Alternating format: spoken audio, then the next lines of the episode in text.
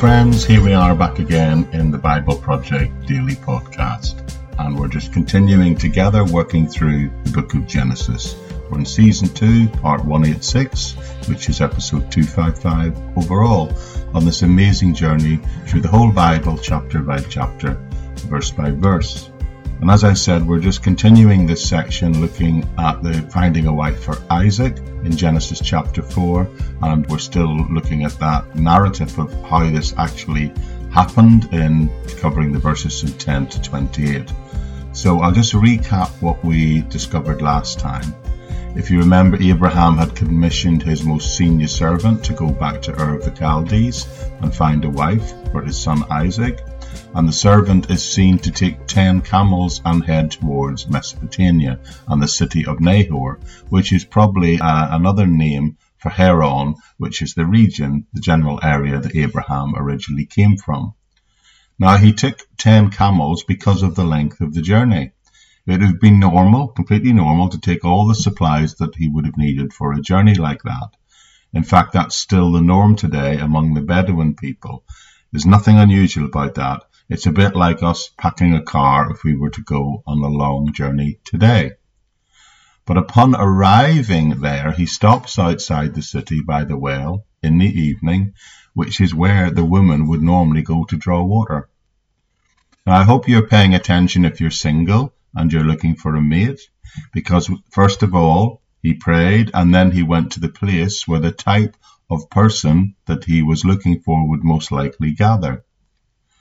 Notice back in verse 12, it says, Then he prayed, The Lord God of my master Abraham, make me successful today and show kindness to my master Abraham. So, in other words, to show favor to this task of finding a bride for Isaac. So, let's just remind ourselves of what happened next. In verse 17 and onwards, it says, The servant hurried to meet her and said, Please give me a little water from the jar. Drink, my lord, she said, and quickly lowered the jar to her, her hands, and she gave him a drink. After she had given him a drink, she said, I'll draw water for your camels too, until they've had enough to drink. Now, let me tell you that this is really quite interesting. I wonder, have you ever thought about how much a camel might drink?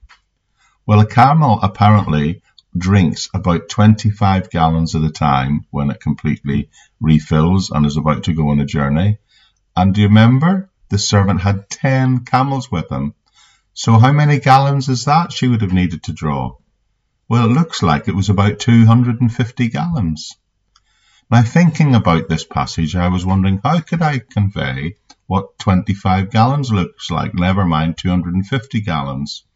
So I googled a few things, and one of the things I googled was how much does a normal bathtub hold? Well, would you guess it? In the UK, an average bathtub holds 24 gallons. So she's going to have to pull up bucket after bucket of water on a rope until she filled the equivalent of 10 bathtubs full of water. What does that say about her? Well, lots of things really. It says she's got some sensitivity in terms of caring for the man and his camels, and it also says she's obviously not afraid of hard works. She's industrious, to say the least, and because she understood what that means, it also indicates uh, that by offering to do that, she was a pretty healthy young woman, wasn't she, been? Her readiness to work as well, I would say, serves as a test and an answer for a whole bunch of things that would have been valued in a wife in biblical times. Because ultimately, overall, it indicates her hospitality, her readiness, her willingness to go the extra mile to offer hospitality to a stranger. And we're going to see in a minute that she did all of this without any hesitation or any grumbling. Now, let me pause before we go any further and if you, to, maybe to give you advice, if you're a single person and you're looking for a mate, well, you could do a lot worse than follow the advice that was followed here by this servant. Now, generally, I don't believe God is in the business of producing life partners for us supernaturally. I know that's the, the testimony of some people, but there's always a portion of providence involved in work where it comes to relationships between people. But maybe this is telling us that our part in finding a partner, a life partner, mate, is just to pray and ask the Lord to bring the right person to come along. But then, when you see someone come along, you might think fits that mold, test their character against some principles, some biblical principles. You know, there's only one thing that you shouldn't compromise when looking for a life partner, and that is that the person should be a believer in, in Jesus Christ. That's the only guideline. You are free to marry anyone.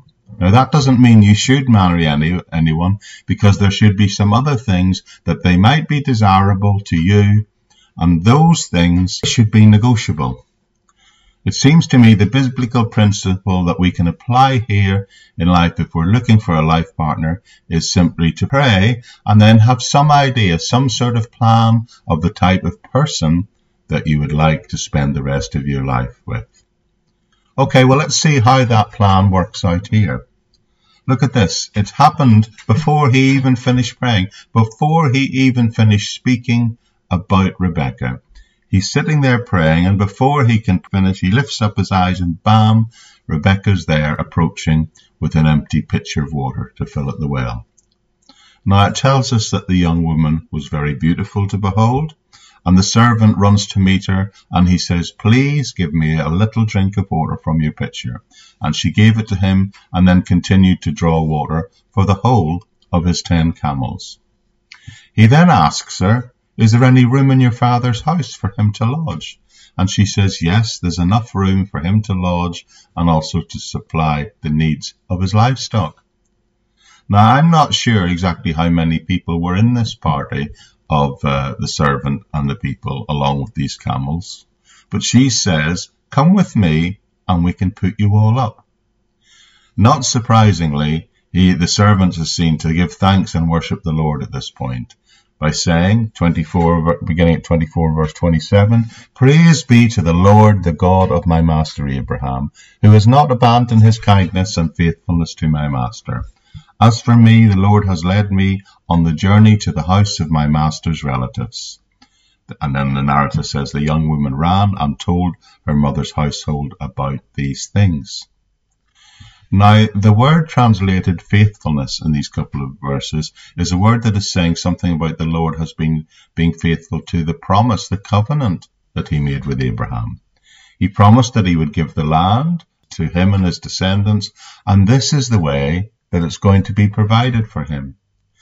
The Victorians have a word for this kind of, work, of activity, and that word is providence. It's about God providing for us.